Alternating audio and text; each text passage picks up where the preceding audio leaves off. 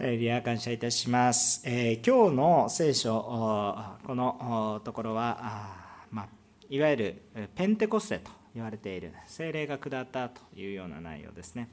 えー、今日は聖霊洗,、え、洗礼式があり、感謝の礼拝でしたが、えー、洗礼っていうのは水の洗礼もありますが、えー、この聖書に記録されているように、聖霊によるバプテスマ、聖霊による洗礼というものがあります。洗礼には2つありますが本質的には主によってなされることですから要は1つですけれども要するに1つですが私たちの体験としては今日行った人が授けることができるような洗礼式もありますがしかし、えもっと重要なことは本当に精霊様が望まれる精霊様に触れられる神に触れるという体験が非常に重要です。私たちは水に触れても感動し、まあ、多少感動するかもしれませんが温泉に入っても人生そんなにむちゃくちゃ変わりませんけれどもしかし精霊様に触れられると本質的にもう人生の全てが変わります。えー、ですからこの精霊様が望まれる時私たちのクリスチャンとしての本来の力が与えられ変えられていくんだということを私たちは覚えていきたいと思います。今日は精霊のバプテスマを受けた初代教会の様子を見ながら私たちは恵みを分かち合いまた私たちもそのようになりたいと願い精霊を求めていきたいと思っています。えー、今日まずはあ3つのことを語りますが、えー、最後に4つ目として、えー、具体的なあ本当に、えこの祝福された教会の特徴もちょっと分かち合って、えまた祈りの課題としたいと思います。まず第1番目ですが、主イエスの御言葉に従う者に精霊が望まれます。主イエス様に従う者に精霊は必ず望まれます、注がれます、触れられます。ということですね。えー、今日の本文一節まずお読みしたいと思います。このように書いてございました。五巡節の日になって皆が同じ場所に集まっていた。というふうに書いてあります。さあ五巡節、まあ、聞き慣れない言葉が出てきます、えー、精霊が弟子たちに望まれた日は五巡節と言われています、えー、まあ、ギリシャ語的に表現するとペンテコステというふうな表現になります。50回の節目みたいな感じですね。50回の節目という意味ですね五巡節。ねえー、ということです。でこれは何かというと、まあ、私たち日本人韓国人東アジアの人たちにとってあんまり馴染みがないもので、えこれは、えイスラエルの祭りの一つです。え旧約聖書に規定されており、え神様から定められた祈りの一つです。えこれは一体何かといったら新しく収穫したものを神様に捧げます。ですから、え私たちの馴染み深い感覚で言うと収穫感謝という意味ががあります。まあ、どの場所においても収穫感謝がありますが、イスラエルにとっては特別な意味もあります。えけれども、今日はそこをわざわざちょっとたくさん取り扱いはしません。けれども、えー、それがどこに規定されていたか、レビレビ記の23章15節から16節レビ記、もう聖書の最初の方ですけれども、レビ記の23章の15節から16節ですけれどもこのように書いていますのでご一緒にお読みできれば嬉しいかなと思います。前にも出ていますのでご一緒にお読みできればと思います。それでは、レビ記の23章の15節16節それでは3。はい。あなた方は安息日の翌日から奉納物の束を持って行った日から満7週間を数える。7回目の安息日の翌日まで50日を数えあなた方は新しい穀物の捧げ物を主に捧げる。アーメン。とこう書かれてあります。えー、ですからあ先ほど出た満7週間、えー、1週間は7日。あ7週間ということは49日。49日目はさて皆さん何曜日ですか？というクイズをするとちょっと分かるんですけど。49日目は金曜日にあたりますね。で、えー、まああの土曜日かなと思うんですけれどもえっと、それは私たちが安息日が日曜日だなっていう思いがあるから土曜日だと思うんですけどあ49日目は金曜日にあたりますね、えー、安息日は土曜日ですので土曜日ですので聖書的な安息日は土曜日ですね、えー、私たちはこう史実の礼拝を捧げていますから、えだからまあ1日前になりますよってちょっとややこしい話をしました。1日前になりますよ。それにプラス1日をして50日目になると次の安息日になりますね。理理科でも算数の話です。すみません。算数の話ですよ。あのあのね。あの日曜日から数えて次の日曜日は8日目ですね。8日目7日目は土曜日ですよね。はい。そういう話ですよ。だから49日に1日プラスすると1周回ってきてまたっていうことになりますね、えー、7に7をかけて。完全数に完全数をかけてさらにさらに1日を加える、えー、まあ、そのように、え数えています。さあどこから数えているのかっていうと、えこれは杉越の祭りと言われた祭りの安息日です。さあこの杉越の祭りですけれどもえー、これはあのかつてですね、えー、まあ、こう出エジプトの時代に、えー、このイスラエルの人たちがあエジプトから脱出する時に、えーまあ、子羊を犠牲にしてそのために神の怒りがあ自分たちから過ぎ越した神の怒りが自分たちに降りかからなかった過ぎ越したということを記念して神様がこれを行いなさいと。まあイスラエルの民族にとってはそれ正月のように、えまず1年の最初として定めてそれを行っているようなことなんですね。彼神様がそのように定めました。ですから今でもユダヤ人の宗教歴というものがありますから宗教のカレンダーがありますからそれの1月1日は、まあ、1月1日という表現はしませんけれども、えその年の初めは杉越の祭りを基準にしていますね。でその時に何が起こったかっていうと実はイエス様が十字架にかけられたのが杉越の祭りの安息の時です。その杉越の祭りの食事の時に最後の晩餐そしてそれが最初の生産式となりました。そして、杉越の祭りの安息日が始まる直前おそらく3時間ほどぐらい前にイエス様が十字架の中にかかって朝からかかったわけなんですが、えー、その3時頃に、えー、息を引き取られ、えー、召されたあ死なれた。ということが起こりました。その後3時間以内に安息日ですから全てのことを片付けないといけないので大急ぎで墓に入れたという出来事がありましたそこから安息日杉越の祭りの安息日にイエス様が亡くなられたんだということを記念してるんです。それからまた50日後このペンテコステ、えー、初めての実り初めての収穫。その時に精霊が下られたんですね、えー、精霊が下られて本当のクリスチャンと言われる人たちが湧いてきた。湧いてきたというか与えられた。そのようなことがあるわけです。この50日目に本当に精霊に下って今まで力のなかった弟子たちが力を持って主を証しするように変わってきた。そのことがはっきりと示されています。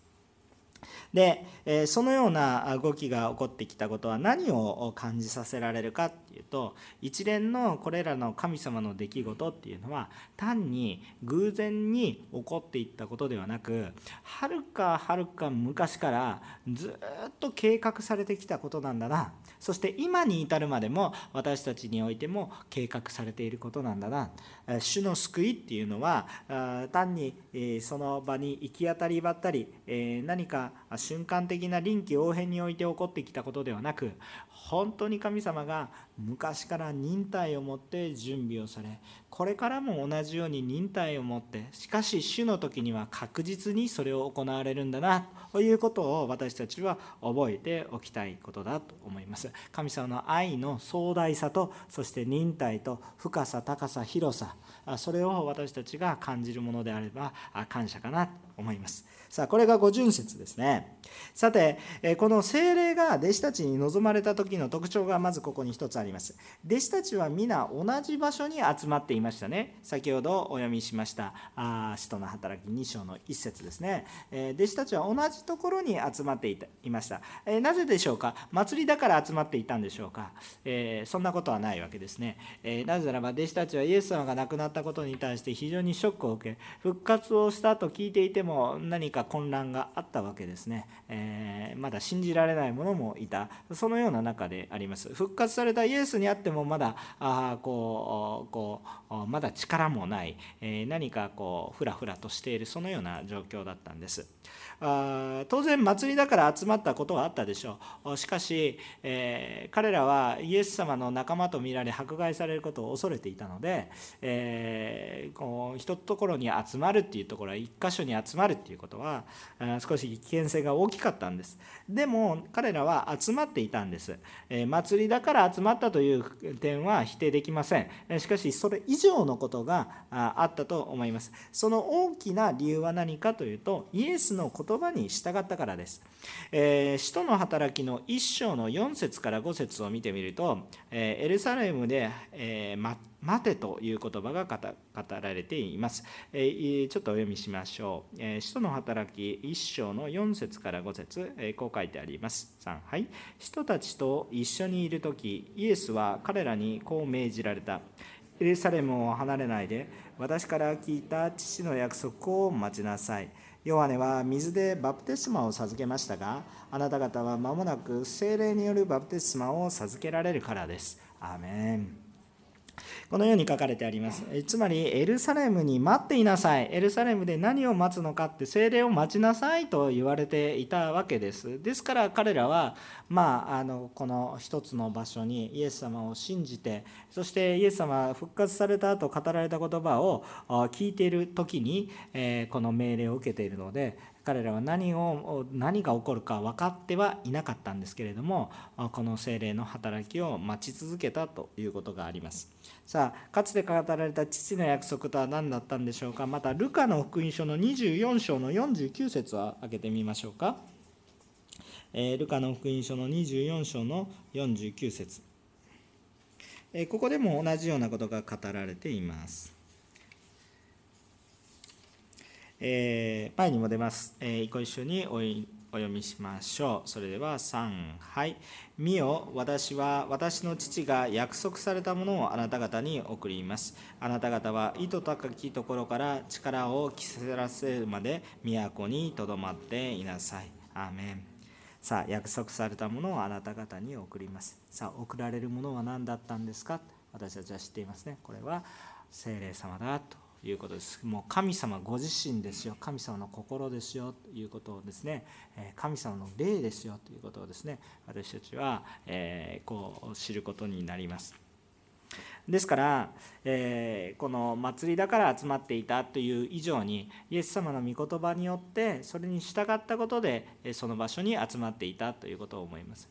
しかももう少しよくよく考えてみるとそもそも祭りで集まること自体も神様の御言葉に従ってるっていうことですこの祭り自体も神様が制定されたからです。えー、ということでですね、えー、まあ本当にこの御言葉に従っていたんだなイエス様以前からの御言葉にも従いそしてイエス様の御言葉にも同じように従っていたんだなということがわかると思うんですがそのように精霊は御言葉に従って同じところにいたものに注がれました別のところにいたものは注がれてないということですね。えー、御言葉に従ったものに注がれましたけれども御言葉に従っているものにはこの瞬間には注がれてないということです。全世界で同時に祝福されましたよって。そういうことではなく、えー、この時にエルサレムにいたものに祝福があったんです、えー、この時にガリラヤにいたとかね別のベツレヘムにいたとかそういうような人ではないんです。この時にエルサレムなぜならば主はエルサレムに行けと言われていてエルサレムで祝福されたんですね。そういうことですね。えいやまあ心は一緒ですけど僕は違うところにいます。ではないんです。物理的にも心もそうですけど物理的にも空間的にも時間的にもそのところに一点にいた人たちに祝福が与えられましたね。結局それは御言葉に従ったことですけれども。このように精霊は御言葉に従って同じところにいたものに注がれました。私たちも主の御言葉に、完全に従っていく時に精霊様のご臨在で力を受け必要な働きができることを覚えましょう。私も時々こういう質問を受けます。私なぜ私には主の働きが豊かに起こらないように感じるんでしょうか？まあ、単純にお答えしますけれども単純にお答えするのは精霊を求め本当に御言葉に完全に従いなさい。従わないのに主は働けっていうのはちょっと違うんです。私を通して主は働かれようとしてるのに私が従ってないから働けない。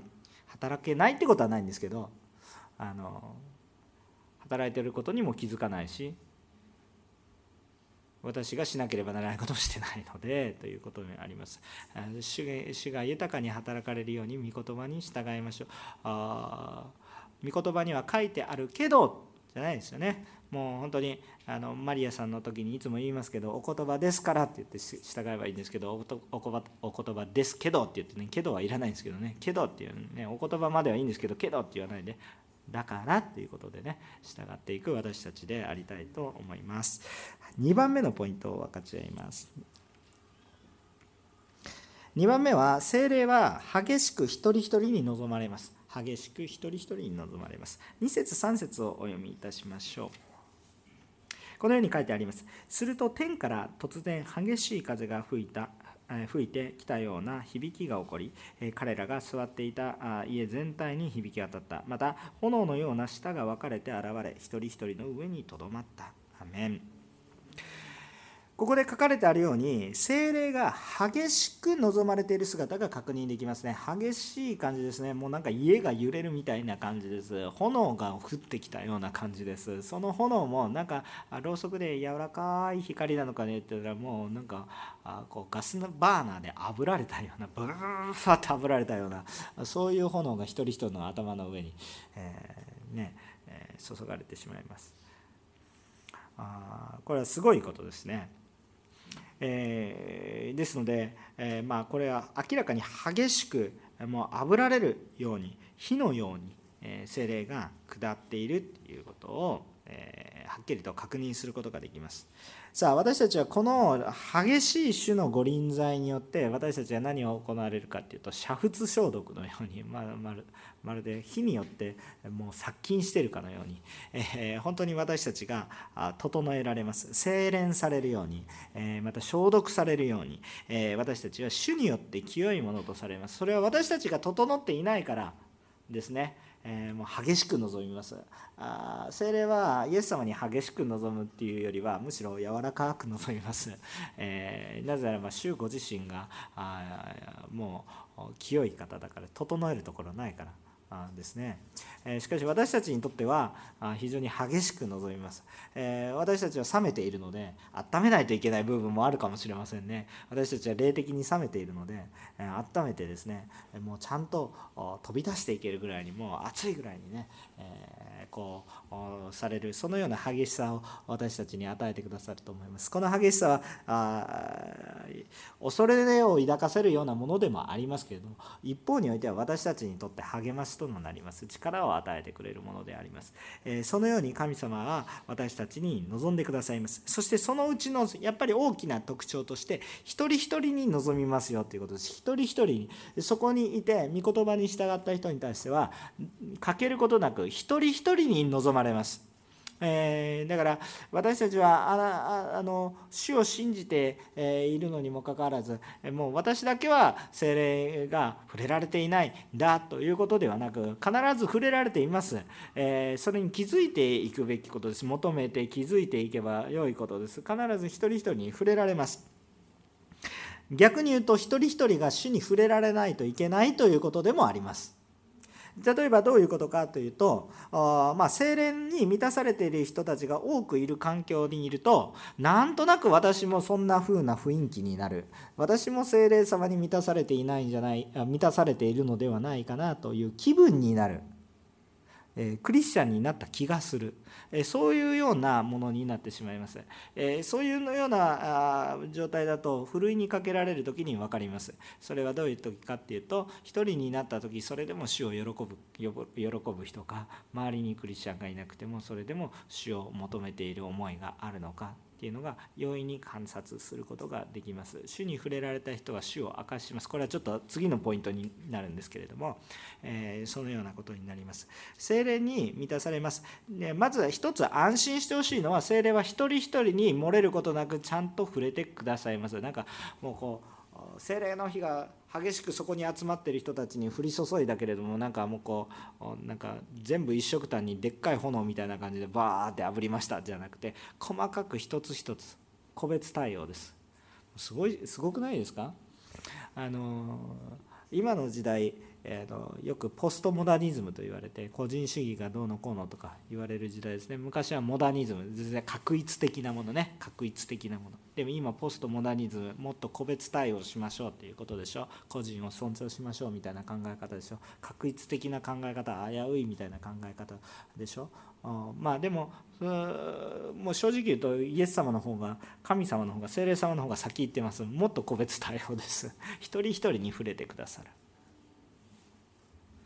文字通り一人一人です。だから今日皆さんも一人一人で触れないといけないですし神様はそのように一人一人をまず扱ってくださるっていうことに対してまず慰め安心してください。私がちゃんと死を求めているのに死に従っているのに漏れることはありませんということを覚えてください。でももう一つ緊張感を持ちたいっていうことはどうなのかって言ったらわこう周りの人が祝福されてるからなんとなくその教会に行けばなんとなく私もクリスチャンです。ではありません。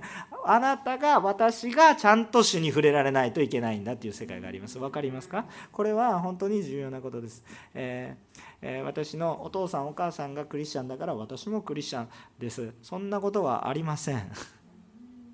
えー、まあ、もちろん聖書の御言葉であなたを信じ信じればねあなたもあなたの家族も救われますよって同じ使徒の働きに書いてありますけれどもそれはねあなたもお父さんやお母さんが信じたようにあなたもそれに従ってあなたも信じるならば救われる。やっぱ個人の信仰の告白が必要だと思いますよ。だからあ逆に言うと信仰継承も一緒です、えー、あなたがいくら立派なクリスチャンであったとしたとしてもちゃんと一人一人に御霊が注ぐように私たちは祈っていかないといけないんだっていうことです。どんなに立派な私どんなに立派な牧師に例えなったとしてもですね、えー、私の子供たちがねもう教会なんてどうでもいいんだっていうふうになっていたらですねそうなることだってありえるしね。でもそうならないようにね本当に一人一人に主が触れられるように今日使え本当に証しをし信仰継承していかないといけないし主はそれをなさろうとされているんだっていうことですね。逆に言うと私の父母とか親戚だとかいろんな人もしくは会社の同僚いろんな人。あ私たちはこのように豊かな礼拝を捧げているから私たちは素晴らしいんだって考えるんじゃなくて私が礼拝者です。私が教会です。誰かがやってくれるんじゃないです、私が教会ですよって私のうちに主がいなかったら何もできませんという告白が今ここに溢れていたら溢れていたらですねあ誰かがやってくれるんでしょうとね。誰かが礼拝やってくれるんでしょうじゃないです。あ私が今日満ち溢れていたら皆さん今日礼拝で何かしたいんです。溢れてますからね。あ私が主に触れられてあ私が満たされてないといけないんだ。もちろん他の人も満たされないといけないですけどあ一人一人私が満たされる今日今日この礼拝の中において何もしない人は一人もいないんです。ね、何もしない人はいない。みんな満たされてね。みんな満たされて。満たされてない。そうですか？皆さんもしそれであるならばちゃんと死を求めてください。今日目を覚まして死を見てください。今その機会ですよ。満たされるならば溢れてくるので溢れると、ま、何をしたらいいかまだわからないかもしれないけれども少なくとも主を賛美したいし主を喜ぶものになりその喜びは隠すことができないです。涙となって現れるか喜びとなって現れるかダンスとなって現れるか、ま、それは主に委ねますか？えそのように一人一人に必ず今日ここにおられる一人一人も精霊様は望んでくださって一人一人を祝福してくださることを信じます。そのような方です。環境でなんとなく周りが祈ってるから祈ってる気になるんじゃなく主よ今日私を祈るものとさせてください。今日私を賛美賛美豊かなものすごい楽器の演奏がうまいところに行ったら賛美できるけど下手くそなところに行ったら賛美できない。下手くそなところに行ったら賛美できないところじゃなくて主よ私をもちろん用いてくださいってなるんでしょ？環境に文句言ってる場合ではなりません。私が礼拝者です。わかりますね？そのように満たされていく。神様がそのようになさってくださっているんだということですね。一人一人に望まれます。3つ目のポイントです。精霊は救いを確信させあらゆる方法でキリストを明かしさせます。精霊はこの救いを確信しあらゆる方法でキリストを告白させます明かしさせます。4節の御言葉です。すると皆が精霊に満たされ御霊が語らせるままに他国の言葉でいろいろな他国のいろいろな言葉で話し始めたとこう書いてあります、えー、精霊様に満たされると御霊が語らせるままに自分が語りたいことではなくて自分の知識を超えて、えー、自分の経験をも超えて、えー、御霊が語らせる神様が語らせようとすることを話し始めます。これが威厳というものですね、えーそしてこの最初の威厳は本人たちには分からないが聞く人が聞けば分かる。外国語が多く含まれていたことが分かります。もちろんその中には理解できない言葉もあったと思いますけれどもしかし外国語が主に多く含まれていたことが分かります。それは後のこのその後はいろんな国の人々があんまりうるさいからなんだと思って集まってきたらいろんな言葉で話されていたっていうことが記録されているからですけれどもえこのように書かれてあったわけですね。しかし威厳というものは本人には分かりませんが言葉は言葉ですので言葉は言葉ですので明確な意味を持っていることだけは知っておいてください。明確な意味を持っていることを知っておいてください。最近コリント人への手紙でもその意味が分からないと結局役に立たないからね。ちゃんと教会成長のためにさしなさいよっていうことを求めなさいということを語られていると思いますけれども、えー、明確な意味を持っています。本人には分からないですけど明確な意味を持っています。本人にも分かっているのにあえて分からない言葉で語ってはいけません。明らかにされたものははっきりと宣言するべきです。でも分からないことは分からないまま告白して構いません。構わないんですよ。それはむしろした方がいいです。でも分かっているのにはあえてまた分からないように話してはいけません。それは主の御心ではありません。示されたら分かるように語るべきです。しかしここで本人には分かれ分からないことが多いようです。ですからこれをどうしたらいいかと思うんですけれどもまず覚えることは何が語られてるかわからないけど明確な意味を持っていることだということは理解してください。でその上でその意味をどう理解するかということのヒントなんですがこのヒントはこの後に続く聖書の箇所やまたはペテロによるこの福音の宣言そしてまた聖霊が望まれる前に語られた御言葉とかにこのヒントが隠されています。えっ、ー、と使徒の働きの一章の8節を読んでみますむ。ちゃくちゃ有名な御言葉ですけれども使徒の働きの一章の8節にはこう書いてあります。えご一緒にお読みしましょうか。それでは3はい。しかし精霊があなた方の上に臨む時あなた方は力を受けますそしてエルサレムユダヤとサマリアの全土さらに地の果てまで私の証人となりますアメンさあペテロは精霊に満たされた後力強くキリストを明かししました。そのことによって救われた人がなんと1日で3000人ということですよね、えー、まあ、その3000人っていうのは41節に書かれてあることなんですけれども1日で3000人男だけで3000人がねもうその日のうちにもうすぐにイエス様を信じすぐにクリスチャンとして仲間に入っています。3000人ですよ。すごいですね、えー、そのところにおそらくこのペンテコステの時に集まっていたっていう人たちっていうのはこのペンテコステのこの2階座席っていいますかそういうところね、えー、まあ、聖地旅行に行くとおそらくここだと言われている部屋が今でも残っていてですね。大体ここよりもちょっとぐらい大きいところ。おそらく150人ぐらい、えー、120人から150人ぐらいは入ってちょっと詰めれば入るかなっていうような、えところに集まっていたというふうに、え思います。えまあ、それぐらいの人がですね聖霊様に満たされて、えこう話し出したらいきなり3000人救われたみたいな感じです。さあもし私たちに今日リバイバルが主のが許してくださるリバイバルがここで今日聖霊様がバーッとこう触れられてさあ今から横浜公園ですよ桜木町ですよいろんなところに行って「主はよみがえられたんですよ」って言ったら来週3000人の洗礼式ですよ。でも教会なんてもう吹っ飛ん吹っ飛んでしまいますもう移転とか言ってる場合ではありません。もう入れないです。3000人押し寄せる。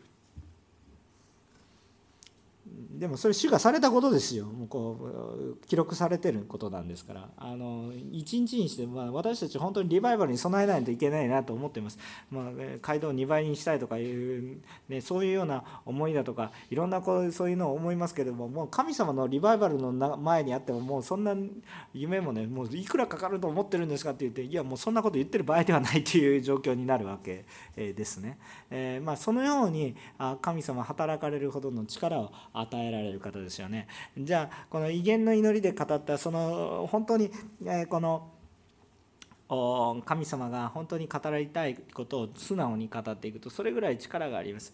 じゃあ何を語ったのかって言ったらはっきりと言うと力強くキリストを明かしています。で御言葉にもそうでしたけれども精霊を受けたら何を証しするんですか？証人となるんでしょ？地の果てまで力を受けて証しするものとなっていくわけでしょ？私の証人となりますって言ってるわけでしょ？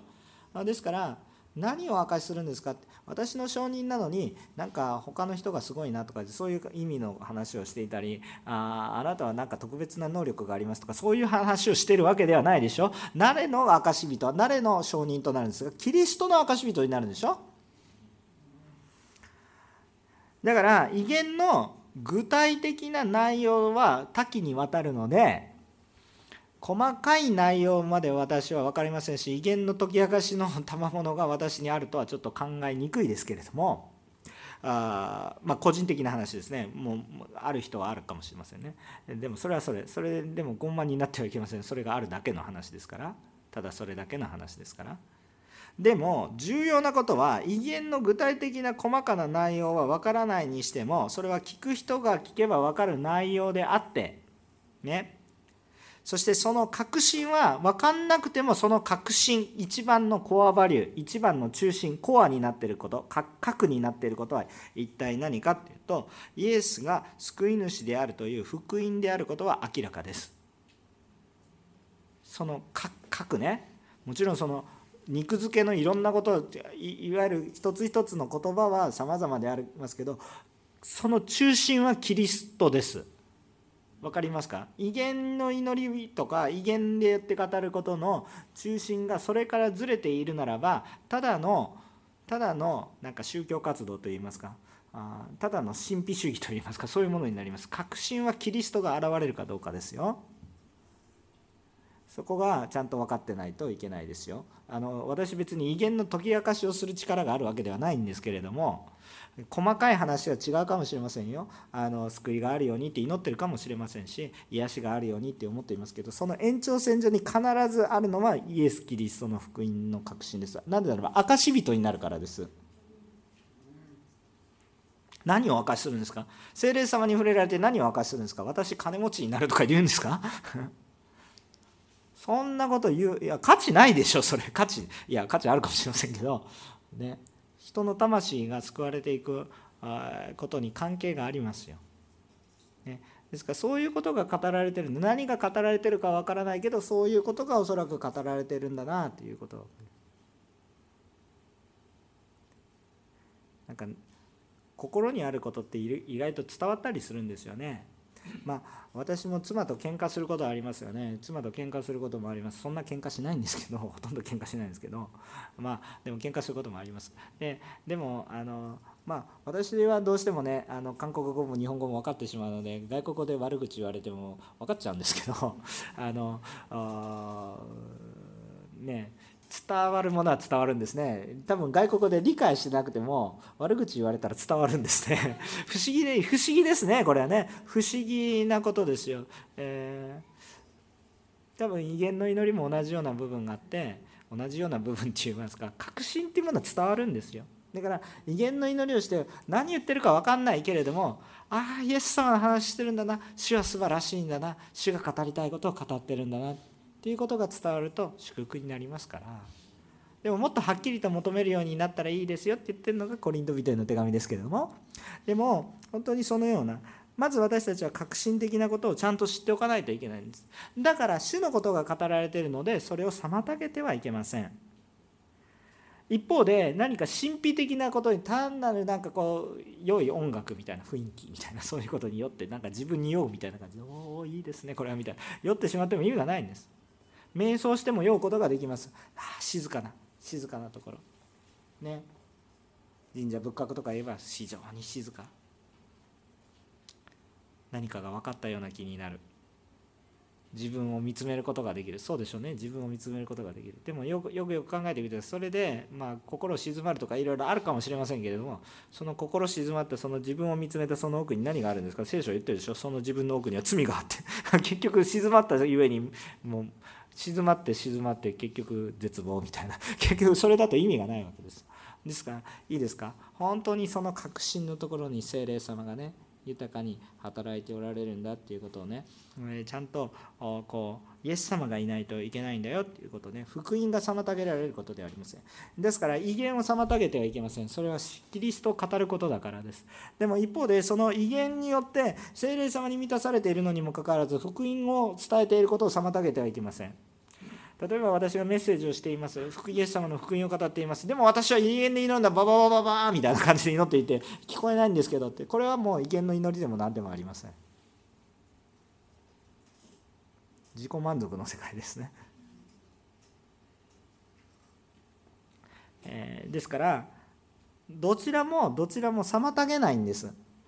福音をしっかりと知識の言葉で話すことも分からないでそれを語ることもこれは妨げないんです。覚えておいてください。妨げないんです。対立しないんです。対立するように感じてる人が多いんですけど対立しないんです。なんでですかって言ったら神様が神様のことを語らせようとさせているのに私たちがあんまり今整ってないから無理やり語らせてるようなものなのにでももう分かっていることを語ることを妨げるはずがないんですよ。だって主人が同じですからやろうとしてるものが同じだ同じことを語らせようとしてるわけですから対立するはずがないんです。福音の主人はもちろんイエス・キリストですよね。でそして威厳の主人もイエス・キリストですよね。精霊様ですけど三位一体なんでしょ？同じ神様なんでしょ？同じことやってる人が自分で自分のこう対立してたらどうなるんですか？そんなことないわけですよ。同じ思い一つの思いで動いてるんです。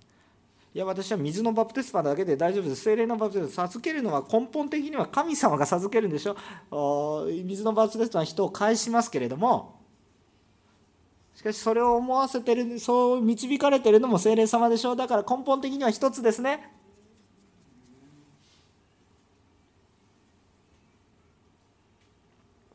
だから対立するものではありません。威厳の祈りは福音を力強くさせます。けれども福音を伝えることを妨げているものではありません。覚えておいてくださいね。そこでストレスを感じるのは何か私たちの方に問題があります。解決してください。主の前に悔い改めてください。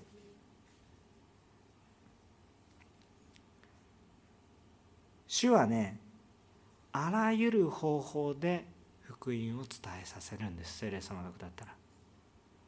私の知っている能力を超えて私を通して働かれようとされるんです。あらゆる文字通りあらゆる国の言葉でって書いてありますけどあらゆる方法で死を伝えた言葉もそうですけど行動もそうです。だから私たちの行動も変わります。私たちの心も変えます。あらゆる方法を持ってキリストの証人とさせるんです。だから精霊様に触れられた確信は救いの確信だってよく言うでしょ。私は救われたんだっていうそれをどうにかしてこう表す方法なんだよ。それが賜物でしょ。神様によって与えられた。私は賜物によって金儲けするんですかそうではありません。賜物によってもちろん必要な、ね、財を集めることはあるかもしれませんがしかしそれを根本的に何のために用いているかって言ったらキリストの証しをするために用いるんです。今日私は何のために勉強しますか？って。もちろん一時的なことはでも究極的には神様のことを伝えるために勉強してんですよ。数学でも何でもそうですよ。精霊様に触れられたら何してんのかしっかりしますよ。人生がしっかりします。何のために生きてるのか。主を明かしするために生きてんですよ。他に人生ないです。もちろんその人生がものすごく多様性があるんですけど考えられないぐらいの多様性なんですけどでも要はやってることは何かっていうとキリストの証人です、ね、だから人生がすっきりしますからシンプルになりますからでもそれは単純化するっていうシンプルじゃなくてもう豊かになりますから何をやってもキリストを表すようになりますからそのように変えられていく私たちでありたいなって思いますよ。うん、だから知識の言葉も避けません。だから分かる言葉で祈ることも妨げないんです。でも威厳の言葉でさ祈ることも妨げないんです。なぜならばそれは要は一緒だからです。もっと神様にあって本当の自由を得てください。多様ですから、ね、あらゆる方法を通して死を伝えるものと変えられていきましょう。あらゆる方法。仕事もそう。祈りもそう礼拝もそう奉仕もそう、ね、家庭生活もそう私の趣味もそう、ね、神様の栄光になる全てのことが主の栄光になると聖霊様に触れられていくと思いますよ。罪を犯すことも栄光、うん、それはないないですけど それはないですけど、うん、でも罪人が悔い改めるという経験は主の栄光になりますよ。覚えておきましょう。4, 4番目のことです。4番目のことは少し適用的な部分です。精霊に満たされた集い、えには与えられている特徴があります。精霊に満たされた集いには与えられているその何か特徴的なものがあります、え、その特徴を少し分かち合いますということです。えっと今日の読んだ聖書箇所ではないんですけど、使徒の働きの2章の42節から47、まあ、これはごくごくちょっと時間短縮のために一部しか読み上げないというような内容なんですが、えー、使徒の働きの2章の42節から47節をちょっとお読みします。こう書いてあります。彼らはいつも使徒たちの教えを守り、交わりを持ち、パンを裂き、祈りをしていた。すべての人に恐れが生じ、使徒たちによって多くの不思議と印が行われていた。信者となった人々は皆一つになって、一切のものを共有し、財産や所有物を売ってはそれぞれの必要に応じて皆に分配していた。あそして毎日心を一つにして宮に集まり家でパンを裂き喜びと真心を持って食事を共にし神を賛美し民全体から好意を持たれていた。主は毎日救われる人々を加えて一つにしてくださった。アすごいことが書かれてあってそれこれが初代教会の、うん、恵みなんです。正直言って初代教会はシステムとしてはね団体としてはね、え、もう下の下と言いますかもうなんか何やってんのかよくわからない。組織の団体。リーダーが誰かもわからないしね。なんかよくわからないけど喜びにあふれていて。うわ結構ね危うかったと思いますよ。そのね団体としてはね、えいろんな言葉の人がいるしいろんな文化が混じってるし誰がリーダーかわからないしたくさんの財が集まってくるしでもちゃんとみんな分かる。でもそれで喜びがみんなに溢れていたんですよ。考えてみたら結構危ない団体ですけれども。でもそれで本当にみんなが喜んでいて周りからも素晴らしいねっていう感覚があったんですね。まあそのいくつかの特徴はまず整理します。で私の整理がこれは未来英語全て全部正しいとは言わないですし、えー、ちょっと間違ってるし整理の仕方はいろいろあると思いますね分類の仕方はいろいろあると思いますがあ今日私が示されたような分類をします。まず第1番目主の証があふれています。精霊様に満たされた教会は神様がこれをしてくださったっていう証があります。あのなんか頑張って社会福祉をしていますとかそういうこともあると思いますしいろいろなあの影響を与えている人アウトリーチに行ってるとか海外選挙してるとかそういうこともあるかもしれませんけれどもそういうことを超えてたとえ小さな働きであろうが大きな働きであろうが関係なく主の証を持ってます。例えばどういうことですか？ねえ奇跡が起こっています。不思議と印が行われていた。奇跡が起こっています。主を働きを感じさせられる出来事が起こっています。そして、えまた毎日救われる人々を加えて一つにしてくださった。つまり、うん、毎日のように救われる人々が起こっている。そういう救われる人が全く起こらないんじゃなくて救われる人がやっぱ起こる。精霊に満たされていると。だって精霊に満たされて精霊精霊は単に私を充満させることだけは目的ではなくて本当に主は主に満たされると私たちは証しさせたいんでしょ証しさせて本当に証し人が増えていくことを願われているわけですから当然その目的が達成されていくわけで主を信じる者が増えていきます。ということです。だから教会っていうのは弟子訓練をするところだというふうにも言われるわけですよ。礼拝するところですけどなすべき活動は弟子訓練だというね信じてない人には信じるように信じた人にはもっと主に従えるようにだから方向は一緒ですよねだからそういうふうな目的を持っていると言えるわけですでも主の働きがとにかく証があふれていますということですね。もう聖霊様に満たされているのに、聖霊様に満たされているのに、主の働きが何か分かりませんって、それもう意味が分からない、何を言ってるのかよく分からないということですね。あの精霊様に満たされれば神様の働きが豊かにあるんですね。さあ2番目のことですけど、えー、2番目のポイントは集まり御言葉を守り礼拝しますということですね。まあ、簡単に言うと1つ集まりますよということですね。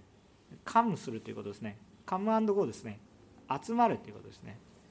あの私たちがそれただ集まるだけでそこには一致があります賛美があります祈りがあります捧げることがあります、えー、礼拝があるわけですねこにね。ものを共有していきます。集めていきます。集まるっていう作用があります。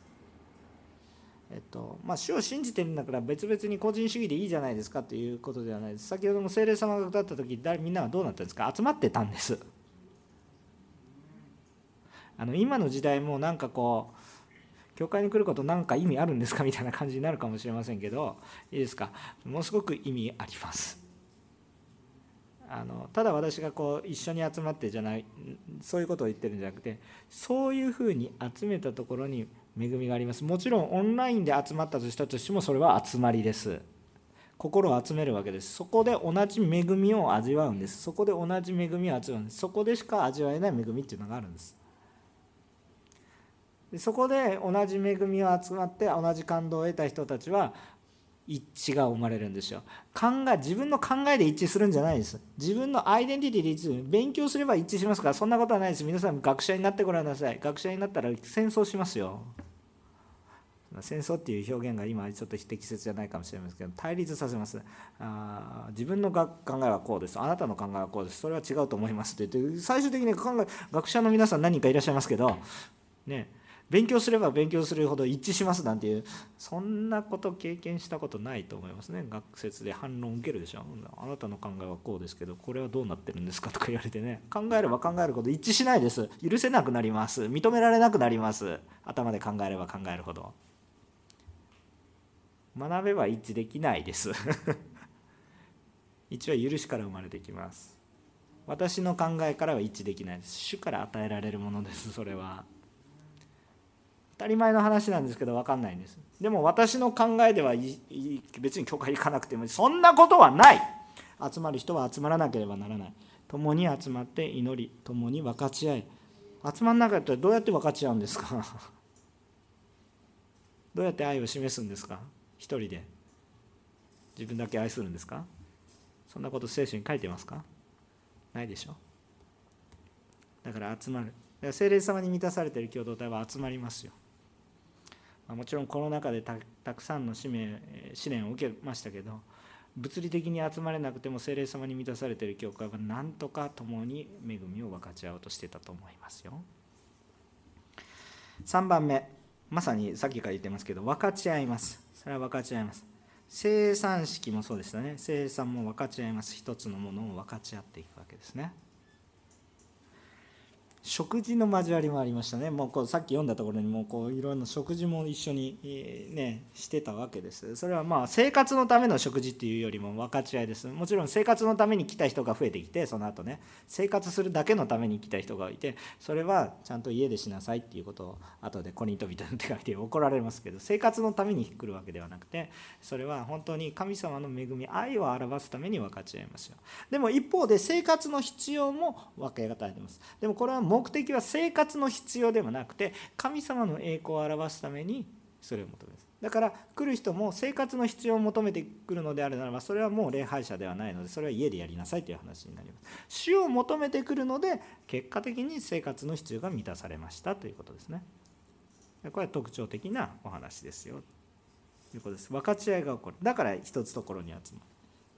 4番目出ていきます。2番目はカムでしたけど今度は GO です。なんか来なさいと言ってるのに GO と言ったら、まあ、精霊様に満たされている人たちっていうのは集まりますよって言ってるのに精霊様に満たされている人が散らされますとも言うんですね。不思議なことなんですけれどもこれは同じことです。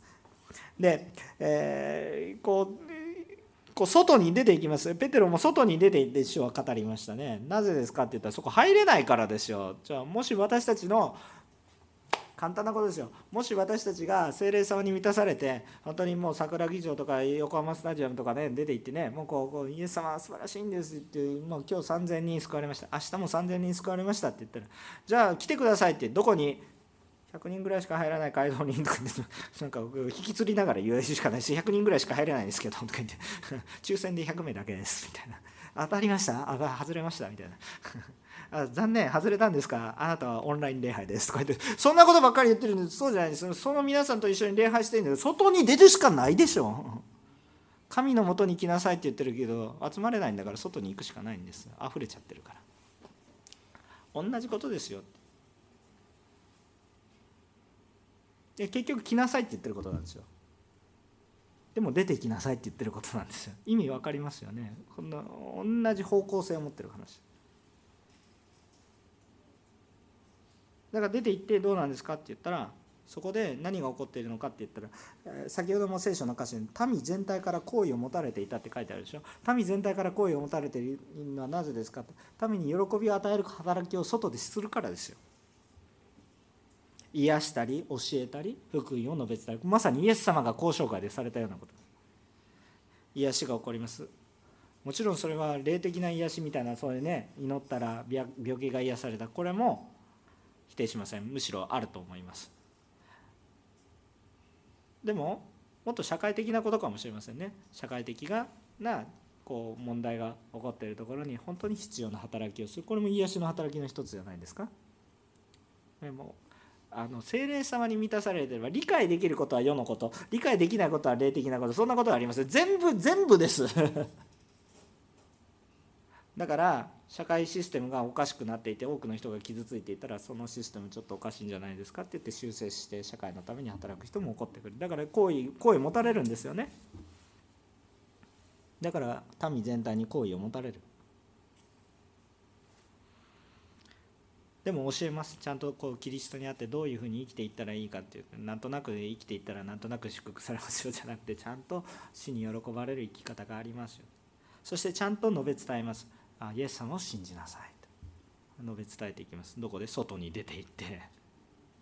で外に出て行った結果どうなるんですか？そこで行ってそこでまた集まりが生じるんです。だから結局イエス様に来いという話をしてるんです。外に行って私たちはイエス様に来いと言ってるんです。いずれ教会は入らなくなるので教会も大きくなります。大きくなりますけど教会堂にも入らないし教会の施設もないからもっとそれぞれのところでやりなさい独立していきます。でも行動の教会はもっと豊かになり増え広がります。もう私たちの教会のスタイルが一つじゃないのは本当に感謝なことです。もう皆さん私たちの礼拝の仕方だけで全ての人が救われるなんて思ったら大間違いでしょ？ね。パーティーパーティーな好きな人たちが私たちの礼拝で喜ぶかって言ったら喜ばないでしょ？パーティーの好きな人も喜べる礼拝もあると思います。ちょっと僕ついていけないかもしれませんけど。礼拝中基本的にずっと踊りながらメッセージを聞きますちょちょちょっと無理ですね。僕ちょっとちょっとあの最後汗だくになってちょっと倒れそうになって酸欠で倒れてしまいますけど。そういう人だっているでしょ。ちょっと僕はついていけないんですけど。若者はついていけるかもしれません。だから多様な人必要なんです。だからいろんなスタイルの教会があるでしょ。感謝なことです。だって全ての人はイエス様は外に出ていて全ての人は新しい人をね受け入れようとしてるのに。ね。スポーツ伝道してる時にあるいい人にちょっと愛してもうスポーツ伝道一生懸命一緒にやりましょうみたいな人と現場で会ったんですけれども。ああじゃあぜひ今度ねあの一緒にその計画を立てて会議しましょうみたいなねいや僕会議は嫌ですとか言ってもう会議というものもう会議と言われただけでもうジンマシンが立つような人もいるんです。でもスポーツ伝道の現場に立ったらとっても生き生きしてる人そんな人に会議させてもダメでしょ。適材適所ですよ。もう会議会議はいいから会議の部分は僕やっとくからなんかアイデアいっぱい送っていってそしたらこんなことやりたいですとか言ってもうそれ実質会議なんですけど でも会議というスタイルではありません。そういうそういうことですね。本当に神様豊かに用いられる。私たち外に出ていった時にもっと礼拝が豊かになりますよね。もっと主のもとに来いっていうことができますよね。いろんな多様な人聖霊様に満たされた教会っていうのは来なさいっていうのがすごくしっかりしてて分かち合いがあってそして外にも出ていきます。でも要は主が働かれてます。そういう特徴があります。私たちの教会もそうなりたいですね。そういう部分もあればもっとそうならなければいけない部分もあると思います。でもこれらのことは真似事をしても力がありません。疲れてしまいます、外に行かないといけないんだ。さあじゃあ来週から、えー、皆さん礼拝の後には外に行って5人の人に必ず福音を述べ伝えてくださいって強制したとしましょう。真似をしたとしましょう。それでも効果は実際にあります。ありますが強制感があって立法主義になってそのうち恵みが失せられてわけのわからない宗教団体になってしまいます。えっと真似事をしても力がありません。でも信じてもし皆さんが一致してそれをやるならば豊かなものになります。異常な行動にはならないし愛があふれています。でも形だけ真似しようとすると形だけを求めてああこんな素晴らしい教会形だけを求めると私たちは教会死んでいってしまいます。要は精霊様に満たされないといけないんですよ。そうするとこれらのような特徴が私たちのうちに起こってきますから。したくなってきますから。まずは精霊様を求めて主を待ちましょう。結論です。私たちの教会も全ての教会にそしてそれぞれに与えられた神様の計画があります。それぞれに必要にそれぞれにできるように。自分にないものを羨む必要はありません。私に与えられた恵みがあります。本当にそれを用いて豊かな働きを用いてさまざまな人々と共に精霊の豊かな導きと助けがあるように私たちは祈っていきましょう。そして主に導かれて主の働かれる教会にもっとなってっていきその私たち一人一人となっていくように求め願いそして時には集まり時には使わされて主の栄光を表していく私たち一人一人となりましょう。お祈りをいたします。